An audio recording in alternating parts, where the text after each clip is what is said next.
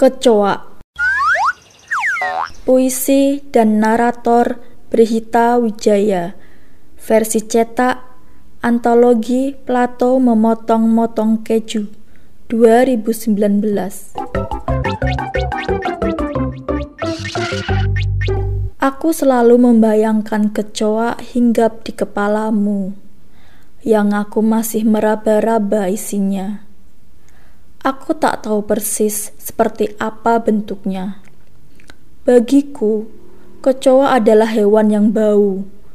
Aku ingin memukulnya dengan sandal jepitku, tapi aku berpikir lagi, sandal jepitku akan bau, dan tentu aku tidak menyukainya.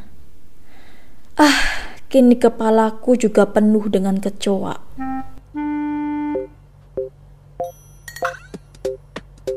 Sastra suara ini dipersembahkan oleh divalitera.org.